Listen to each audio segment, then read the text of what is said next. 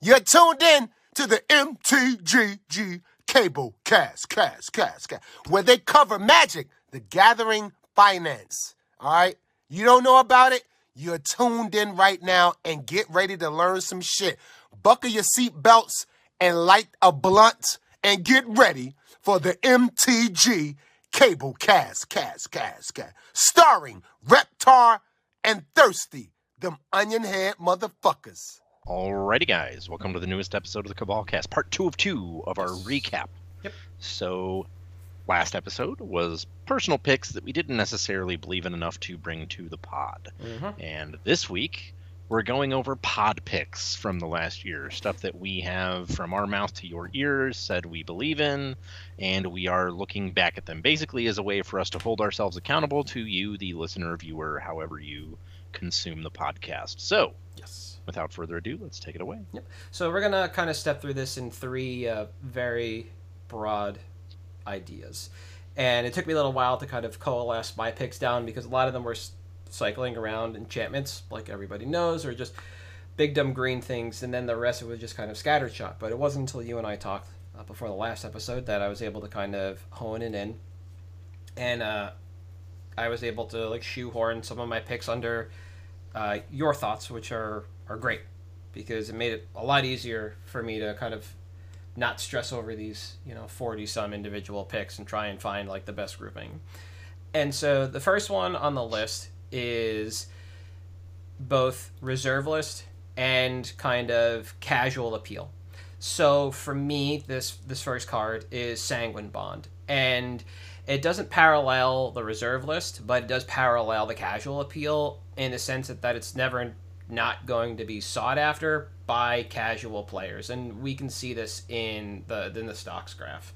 Um, that's the 2014. I'll pull up 20, 2010, and it'll look basically the same. It's just going to be uh, pretty much a rope uh, with some upticks here and there, and this is a card that it's just very easy to believe in.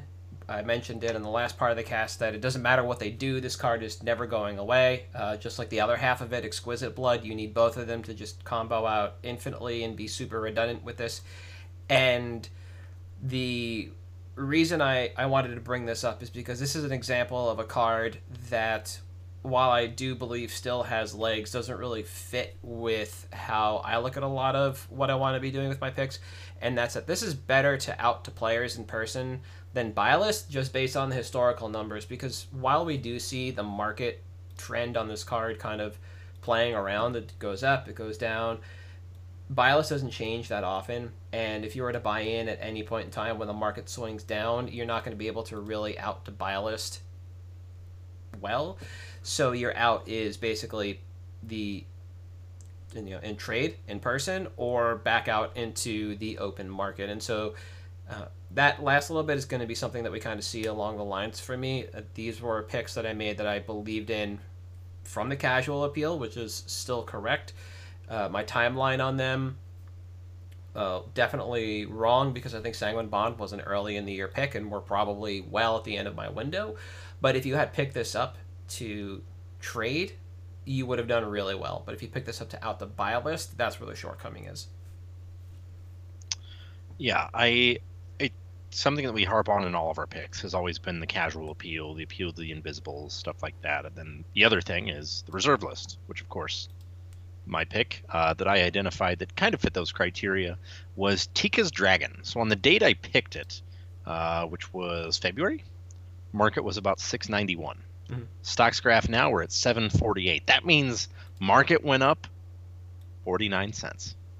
Great. Uh, this was something that when I picked it, I kind of decided, you know, this is a card that it it's susceptible to reserve lists manipulation. Mhm. Uh, and one thing we haven't seen over the last year or so is that kind of reserve list manipulation that we're used to. Uh, there hasn't been a whole lot of buyouts of let's hit glacial crevasses and turn it into something stupid. Uh, that kind of stuff just hasn't happened as much over the last year, and I don't know if it's you know it's it's certainly a little bit of people just getting a little smarter Uh, and I Mhm. think it's also people just positioning their money elsewhere. Yeah. Uh, I think all of your memesters probably lost their load on GME uh, and kind of just backed off. Uh, but this does kind of belie a point that we've harped on a lot, which is the reserve list is always a solid investment. Uh, this card hasn't lost. I it you know it didn't gain very much, Mhm. but it didn't lose either. No. I mean, at the time I picked it, low on TCG was three dollars, and low right now is three seventy. So it's gained on the low end as well. Mhm. So it definitely harkens to that point of, hey, this is something that you we kind of want to look at now in terms of timeline. I know originally I had actually cited this as kind of our time to out Yeah. um, because I figured usually around the holidays we'll get a lower end manipulation on the reserve list. We'll see stuff like Pendrell Mists or Crevasses or Hall of Mists or stuff like that kind of start to go wonky because people hit them with a buyout or something because it doesn't take a lot to Mhm. push buy list numbers. And that's kind of, you know, weird, really. Uh, I mean, part of it probably has to do with, yet again, no paper eternal weekend and obviously we're off the all-time high for this card when it was bought out during the pandemic and then it's sort of fallen off since Yep. uh, but this does also have that casual appeal of being a dragon people love big dumb dragons and this is a big dumb dragon that goes in every big dumb dragon deck Mhm. it also has rampage 4 which is just a dumb ability don't read what it does you'll never need to know it it's irrelevant but uh, it's just something that you know, I I was a little surprised that we didn't see the kind of manipulation that we had. Uh, something that I think you and I talked about was how Fork suddenly got hit, and that was like the low end of the staple cards Mhm. that hadn't been hit yet. So we expected some of these like meme cards to get hit a little bit harder. Uh, so this one, again, safe investment because it is reserve list.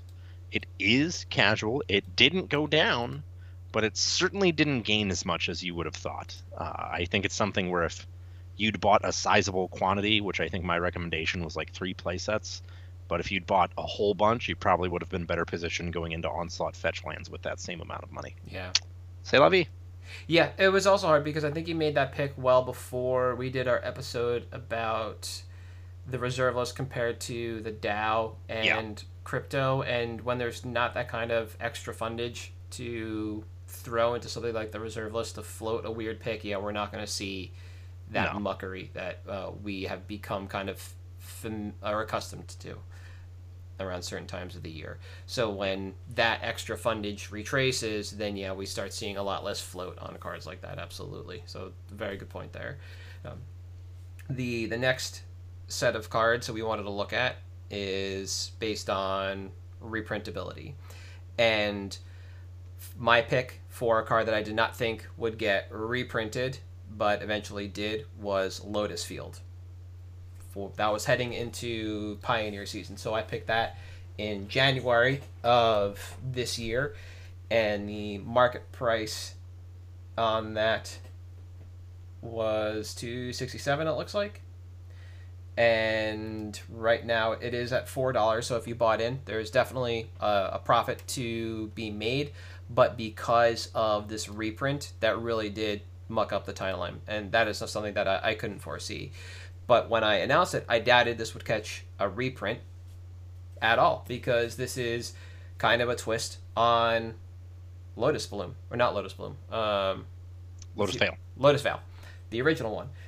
You know, it has hexproof, so it's extra cool. And other, it was that deck was kind of I wouldn't say running the Pioneer format, but it was one of the best decks for a while. And we saw decent movement because of that, and eventually this is the a deck that became so popular. WotC decided that it needed a challenger deck and that's kind of where we lost out on this.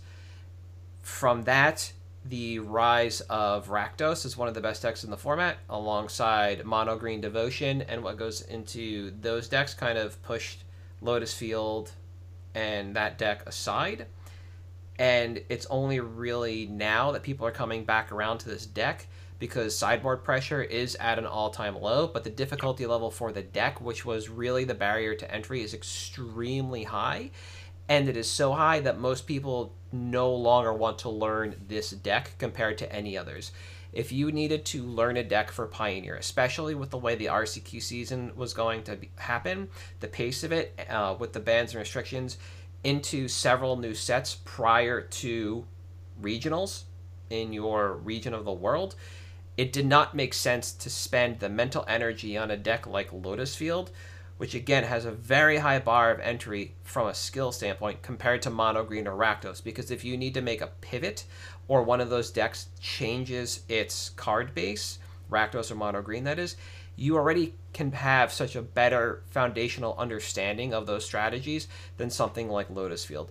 So, do I expect this to continue to, to pick up? Yes. Do I expect it to catch another reprint, though? I don't think so. I don't think it's going to be in the next Challenger deck. It does not have the meta share. And that kind of did us in for a while. It extended the timeline on this pick by a lot. Yeah, I think one of the things about this pick in particular uh, is something we used to cite a lot early on, uh, and we kind of do as an aside or a joke now, is that there's no such thing as a bad pick, just a longer timeline. Um, this is Lotus Field is kind of a deck that I liken to KCI. It's a deck that people loved, but they couldn't play Yeah. because it was so. The skill ceiling, like you said, is just too high. Mhm. It rewards play skill very much, but you need to learn, know all your lines in order to make it work. Mhm.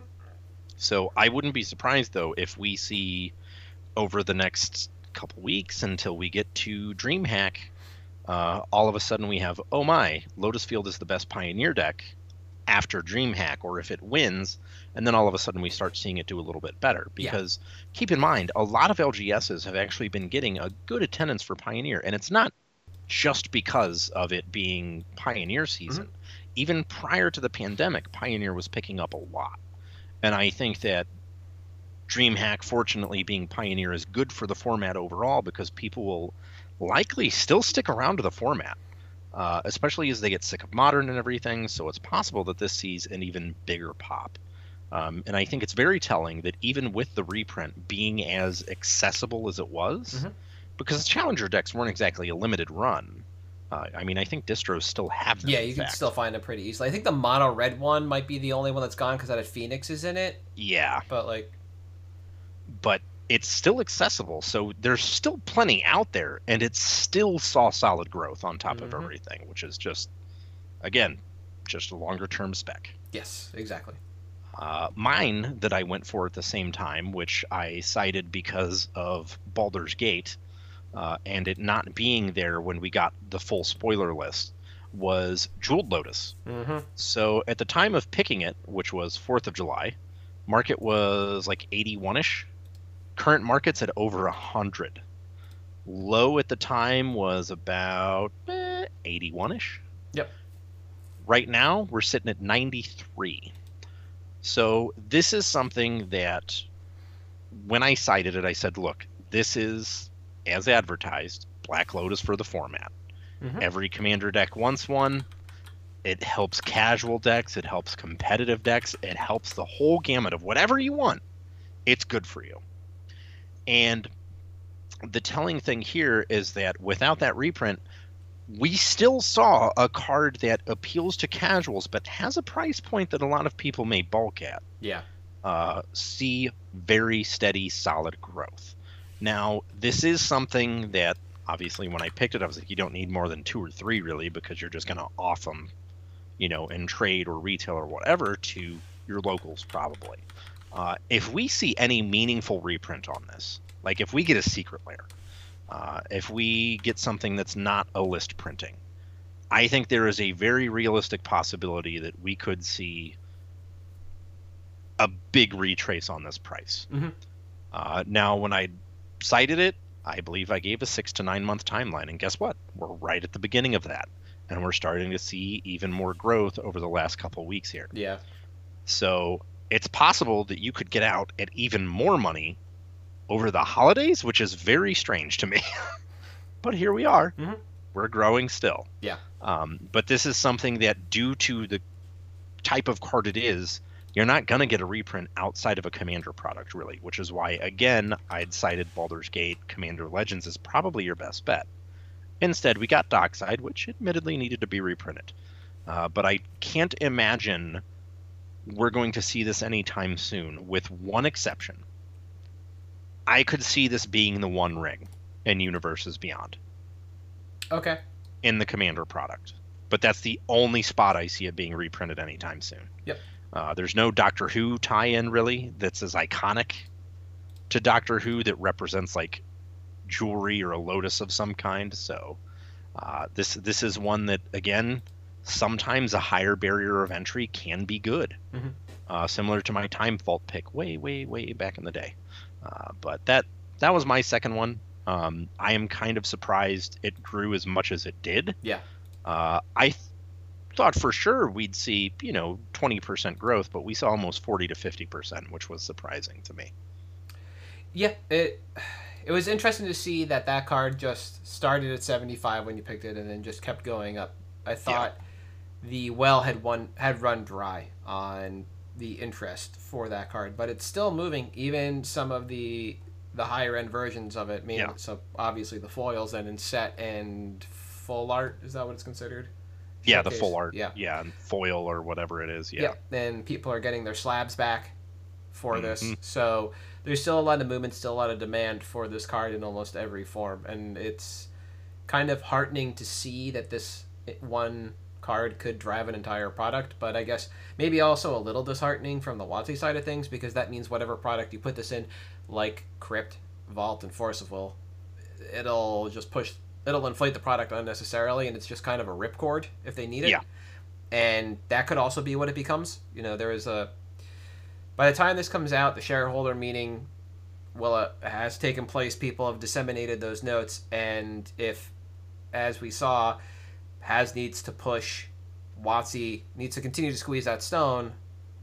You know, for blood, Jeweled Lotus is a ripcord that they could pull to put in one of these supplemental sets, the Universes Beyond, like you mentioned, to just kind of pump those numbers up because Hey, that's what needs to be. Make to us happen. money. Yeah. Do the thing. Yeah, poke poke jeweled lotus with a stick. Yeah. That's it. Now, the the last set of these in our uh, set of three is an interesting set. The dichotomy here is you're waiting for them to unban a card. I am waiting for them to stop printing this fucking card. so uh, my my card for this for this last set is one that I really hope they stop printing soon, so that we could eventually do some work with it, and that is Shark Typhoon. And I thought we were finally safe, but then the Advent calendar I think happened, and we're going to get a secret layer version of this card. Now the nice part is is that despite the fact that the stock graph looks like it's a bunch of seesaw, it's actually kind of rope when, when you're uh, kind of a rope when you actually graph it out properly and you just do an, uh, an average, you're going to see that it's still hovering basically at $11, which is where we picked it. What feels like friggin' forever ago. This is in April. You know, market price was $10, 6 cents. Then it is $10, 64 cents now. So, you know, not doing a whole lot because they just keep printing it. Now, the CK buy list on this is also, it's moving at about the same clip. Uh, it's it went from 550 to 6 so up at about 10% which is you know kind of what we were a little more than we were looking at we made some money comparatively if you're looking at the buy list but again another push on this card means we are just going to sit here and it's going to be flat i believe i also picked this into modern and the ability to see a control deck there or a control deck in pioneer and while some did surface for a time, the modern format definitely shifted. And that is a note I had in a number of my picks, both personal and for the podcast. That format became so warped around the cards Omnath and Yorion that if you couldn't handle the advantage game that those two cards brought to every deck that they were put in, you weren't going to be able to hang in the format. You either had to compete at that level of advantage or beat them faster than they could get their engine online. And Shark Typhoon et al. did not really play into those plans. With Yorion gone and decks like Indomitable Creativity and Rakdos Scam kind of coming back up, I don't know if that means that there's a place for Azor style control decks where it's just draw go or what have you. But if there does ever become a time where that is a deck we can go back to. Shark Typhoon slots into that deck, absolutely. Yep. Similarly, in Pioneer, the clock kind of ran out on Azure Control over the last year when people started to hone in on what Rakdos really looked like. And at that point in time, the format shifted, and there was really no home in the upper echelon of that format for a tap out control deck or a pure Azure reactive style control deck. Now, even without those in modern, Commander does have the ability to carry this card into infinity and beyond, but they need to stop printing this. yeah, yeah. It's uh, it, it, like you and I were talking before we recorded. It seems like it's oh, it's been a month. All right, throw Shark Typhoon and something. Mm. Uh, and I remember when that card came out, it was you know a couple bucks for a little bit, and then it hit twenty dollars real quick. Uh, and it is still in my mind a fifteen to twenty dollar card, even though I know it's not. Yeah.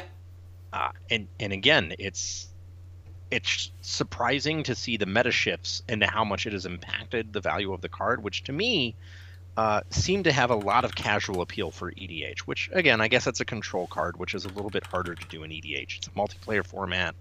You're not going to be able to draw go as much as you may like to. Well, uh, but I, I, I still can't believe.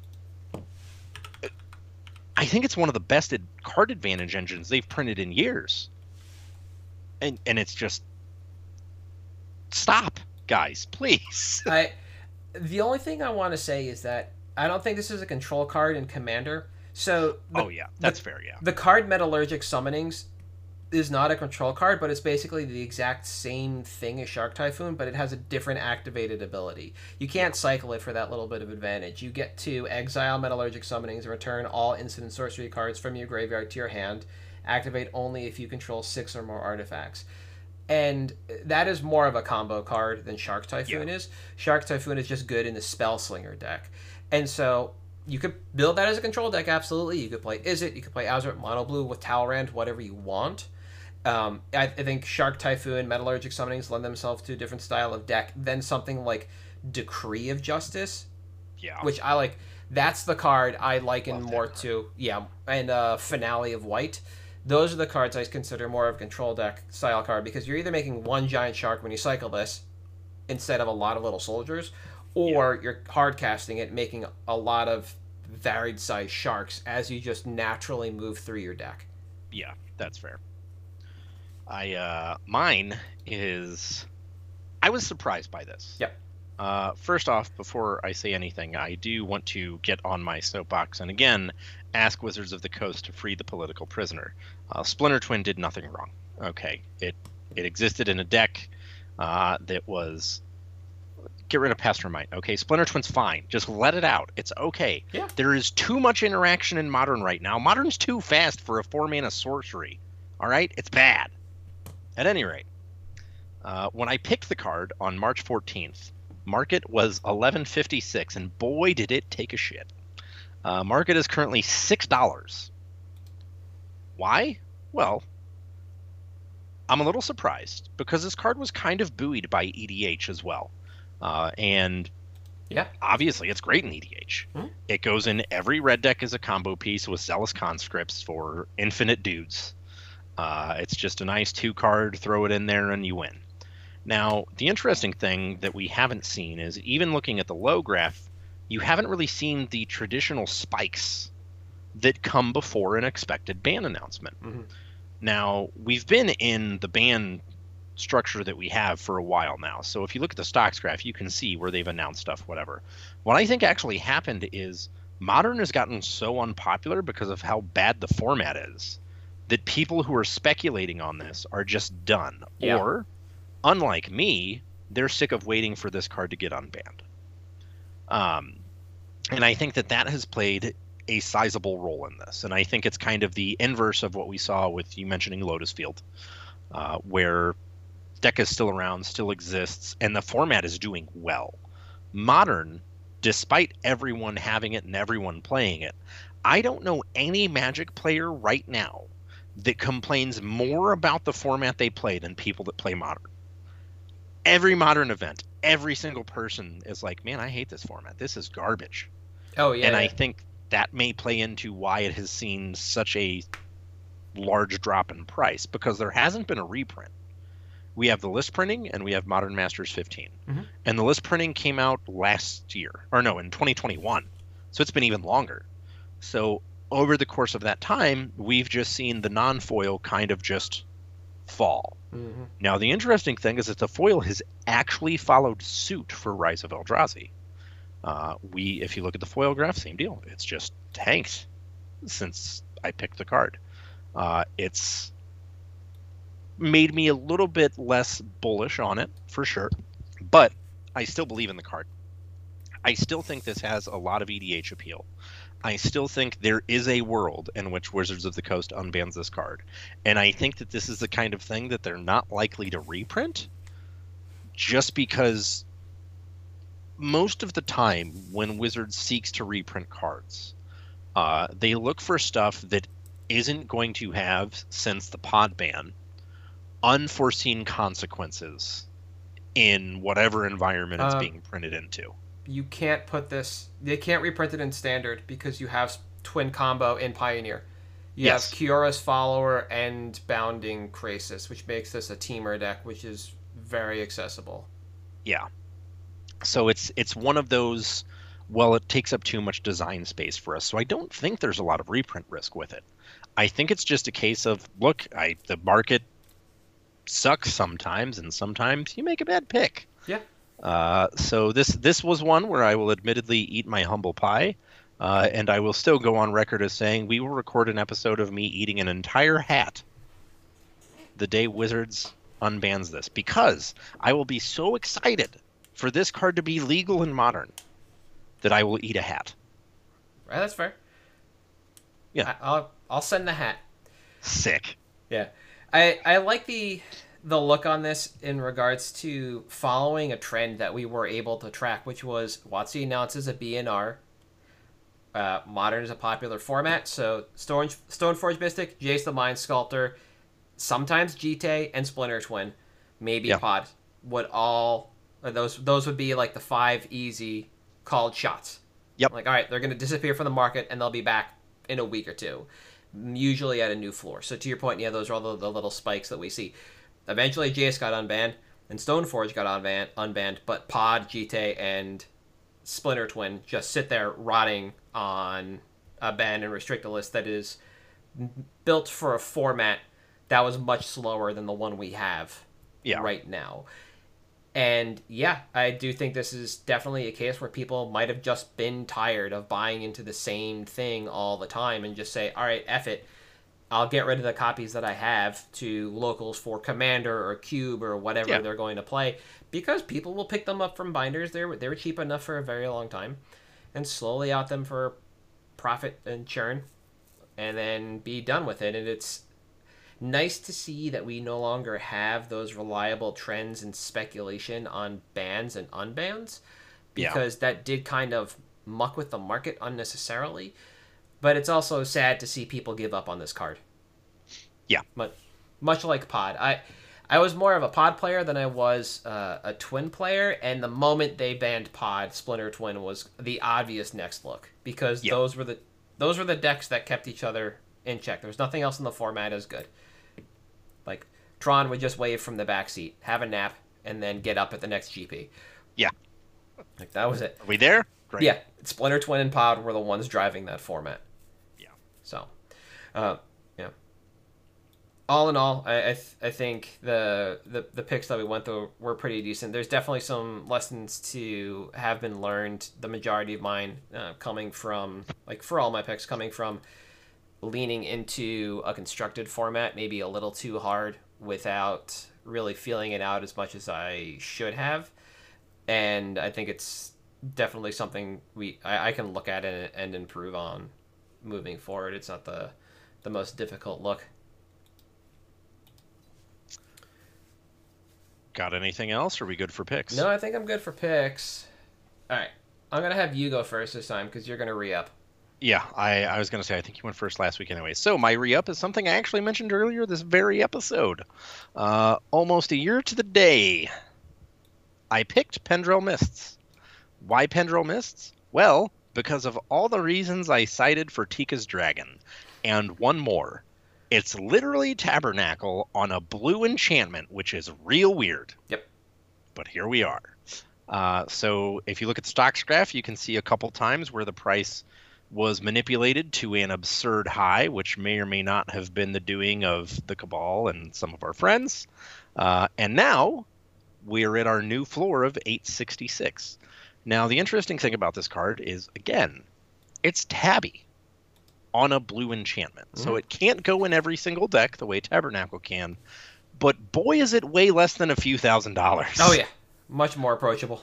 Uh, significantly more approachable.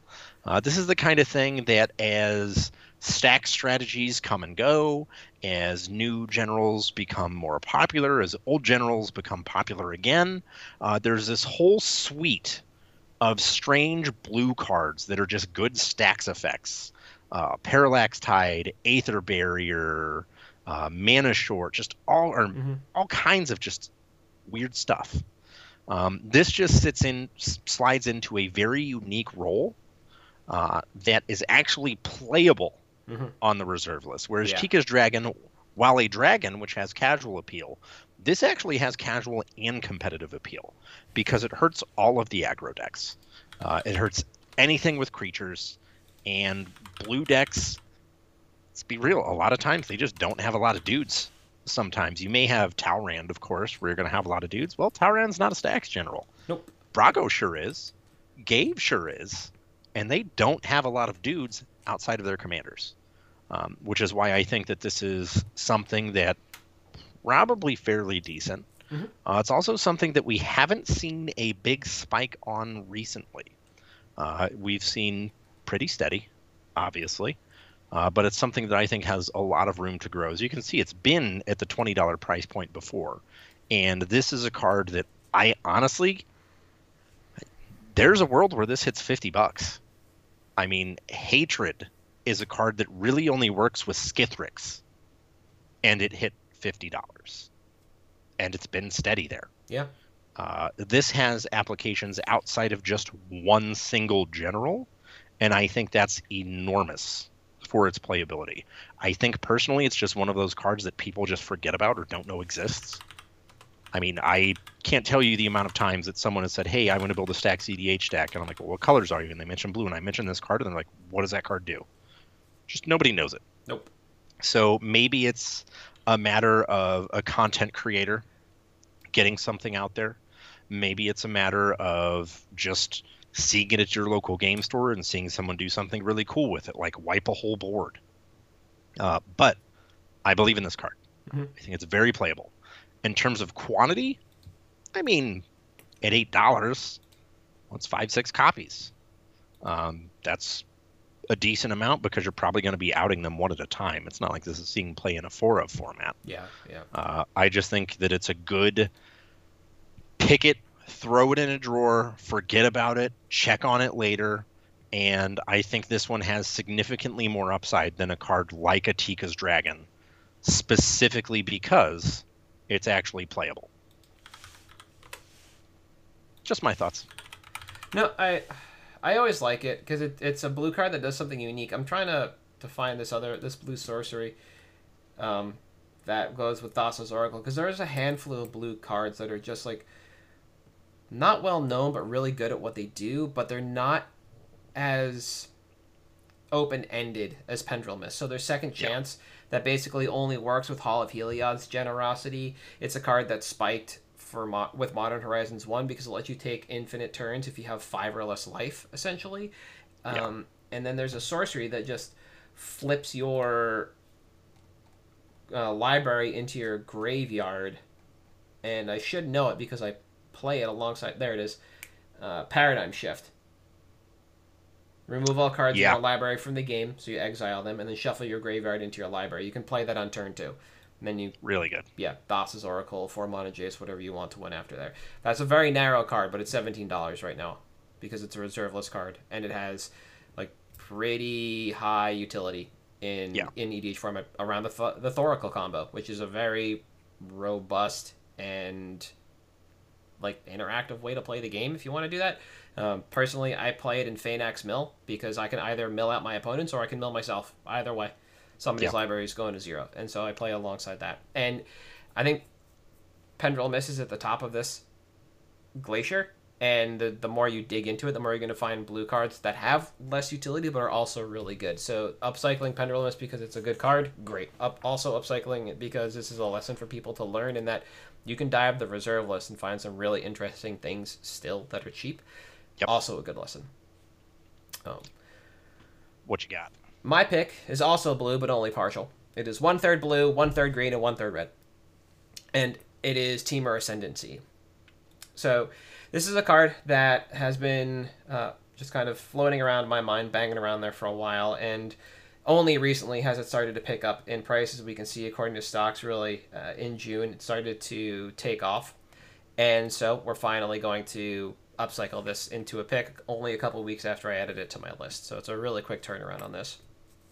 Now, at the time, Card Kingdom was buying. This is at the beginning of October of 2022. Card Kingdom was buying 117 at two dollars thirty. There were 143 near mint or LP copies on TCG Player for 476.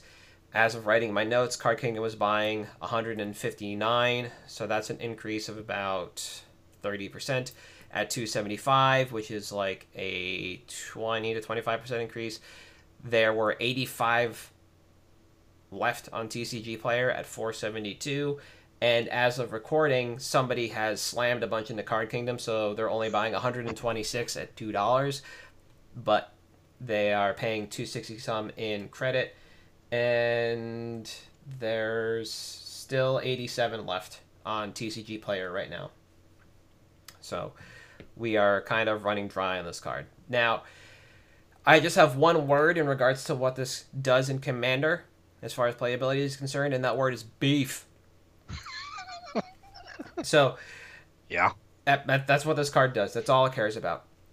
Insofar as the format is concerned, I found this really interesting because if somebody had asked me what this card did, I would say it's an enchantment that says, quote, whenever a creature with power 4 or greater enters the battlefield under your control, draw a card.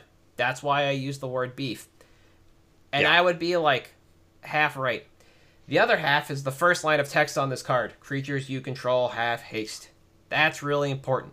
This is a haste enabler with upside, and the slots the slots in into any Gruul based deck next to Fires of Yavimaya and Rhythm of the Wild as foundational haste enablers in the wedge, extending out the five color dragon nonsense as we see on Rex.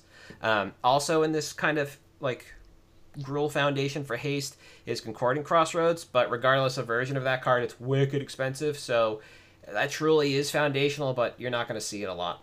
Eh, Yeah. just as you're playing casual games, it, it's a world enchantment, and it gives all creatures haste, so it's not the greatest option for people either. But that kind of is a core card to this package.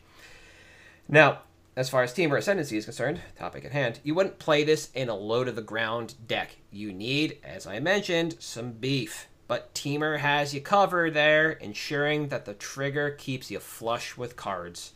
It's really hard to play creatures in the Temur wedge that don't have power 4 or greater. You gotta try real hard. Now, the other thing about Temur is that those cards are rapidly turning into word soup. They're creating incredible value at all levels and stages of gameplay. Temur cards have a ton of text, so we really just have to cherry pick the most valuable cards. It is again very difficult to make a bad Temur deck right now. These cards have a lot of text.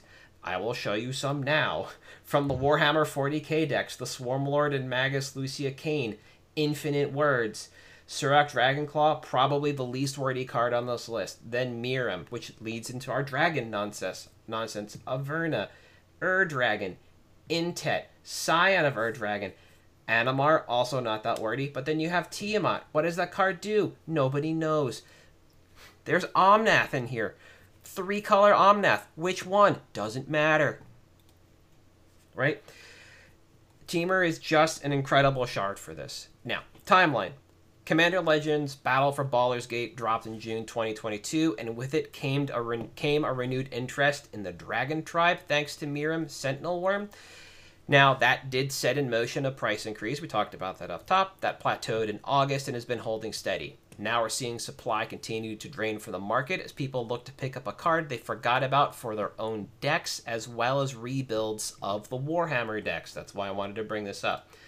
Now, we are looking at the Khans version of this card, but of note, there is a Time Spiral remastered version of this card. It was, I believe, the only of the Khans Ascendancies to get an old border treatment, and it comes in foil and not. I'm only looking at the Khans non foil version here, but the old foil looks pretty neat. If you want to look into that, I'm sure you'll be fine. Now, we saw approximately 600 near mint copies move since August 18th. Sorry, since August. 18 orders were for 4 or more. The largest order was for 12 in the middle of August. At this rate, supply will drain in a few weeks as the market price creeps over $4 with $5 shipping, making this an almost $10 card. So again, that's $4 for the card with $5 shipping. So it's kind of a hidden $10 card. We're going to get there pretty soon. As it's just popped up on Commander Clash and put in some work there, moving with immediacy to locate your copies either from the open market or your backstock is really highly recommended as I think we're going to be uh, sorry we're going to see a, a, complete reset in about a month. So that that price is going to go from like where we are right now four dollars market closer to 10 once those four dollars plus five shipping become the new floor the foil does not look like it's going to stop and if you have any make sure to locate them and if I bring up the stocks graph for the foil I believe yeah so we see a plateau in August of the non-foil, but it just keeps going up for the foil. Up, up, up, up, up. That slope does not change, and I don't think it's coming back. Reprint equity. On a scale of likely to not likely, I would think this is more likely to catch a reprint in a Temur or 4 plus color commander deck, possibly even a draft set, obviously non standard, that utilizes the wedges, or at least the Temur wedge. Aside from the name, it's extremely easy to slot into a lot of products. The reason I don't see this coming back in a standard set is because they kind of ran out the clock on the ascendancy cycle and they like just brought a simic ascendancy in return to return yep. to return to Rav. One of those one of those sets had simic yeah, ascendancy. Return to return to return. Yeah, the nine other guilds did not get ascendancies as far as I remember. I don't think we're going to get them back in standard sets. They're kind of clunky in that format. They're just kind of dead eggs. And I would expect this in non standard like we saw with Time Spiral Remastered. So, again, kind of likely to catch a reprint in a commander deck. Outside of that, I really don't think it's going to be anywhere else unless it's some weird supplemental that wants to be based on wedges. And that's the important yeah. part. Got to be based on wedges. Now, for buy quantity, I think I think this might be more a case study in check your bulk and set boxes and get ready to move your copies than buy in. But if you wanted to pick up a set to trade out to your local commander players, I think that's perfectly fine, but I wouldn't want to dive in too deep unless you're fine sinking that capital. Yeah, I think reprint equity is the thing that's really telling here because obviously the shard names came up in Tarkir, which we're not going to anytime soon. Because uh, we know where we're going next year, and it's Ikoria, Eldraine. You know, there's no Tarkir on the horizon. Nope. Uh, additionally, the storyline kind of wrapped up on Tarkir, so I don't know when we would get there. I think you're right that if we do see this, it's going to be in some kind of supplemental EDH product, which we just had yep. 40k where shards were a thing. Uh, so I don't know when we would necessarily see it anytime soon as far as reprints goes. Mm-hmm. It is also, again, like you said, it's just a core to any Temur dude deck. Yeah. Uh, fires, rhythm, ascendancy. Those are the three big ones. And I think one of the really good things going for Temur Ascendancy is that it's not Jeskai Ascendancy. Uh, because Jeskai was obviously insane. Yeah. It got a whole lot of publicity, and everyone just thought the rest of the Ascendancies were just trash because they weren't Jeskai Ascendancy, yes. because Jeskai was the deck. Uh, and I honestly was surprised at the price of this when you picked it. I thought it was still a sub $2 card. I don't know how many of these I have sitting in bulk that I'm just like, well, I mean, I guess it's not bulk anymore. Maybe mm-hmm. I should try to do something with this because who knows? Exactly. Uh, and it's just very, very telling that that's what we have. Uh, it's it's very interesting because I think this is one of those cards that kind of just fell by the wayside. Mhm. People forgot about it, and like you said, it's just been kind of sitting, and quietly, people are ordering a lot of it. I mean, a lot of copies sell. It has a lot of appeal both for casual and competitive EDH, and I don't think there is a lot of reprint equity to it. I, I think it's super solid. Thank you. This is it is something that also caught me by surprise. Um, like I said, it'd been floating around for a while, and by the si- the time I decided to start tracking it, we were already well into a trend that I like to see, which was a steady price point, and now we're increasing again. We saw the hype train roll in, hype Yeah. held, and now uh, this is a place where I want to be moving in. It's um, actually a conversation that was happening in uh, the podcast Discord today. Somebody was talking to me about foundational cards for uh, the commander format, and a counterpoint was brought up about well, sometimes moving faster can be better, and well, I do agree with that. There's definitely uh, hay to be made when the sun's shining, and if you want to move quickly and you know, you know, hustle, day trade, whatever you want to call it, swing trade, you can definitely make money there. But I like to take a slower approach. I like to see solid movement, and I want to see prices and sales velocity hold. And then once that help, once that holds, and buy lists aren't just reactionarily shooting from the hip to accommodate, that's when we'll move in. So I was kind of glad to miss the boat on this initially, and I think, Yeah. like I mentioned, moving with immediacy now is the way to go because we're seeing the next uptick in price on this card. So that's where we want to be. We want to get ahead of this. Yeah, for So- sure. That is all I have for this week. Is there anything else you got? Good to go. All right. So for at MTG Podcast on Twitter, Patreon, Facebook, and YouTube, I am at Halt. I am Reptar. You are, At Thirsty Sizzler. and we'll see you next week.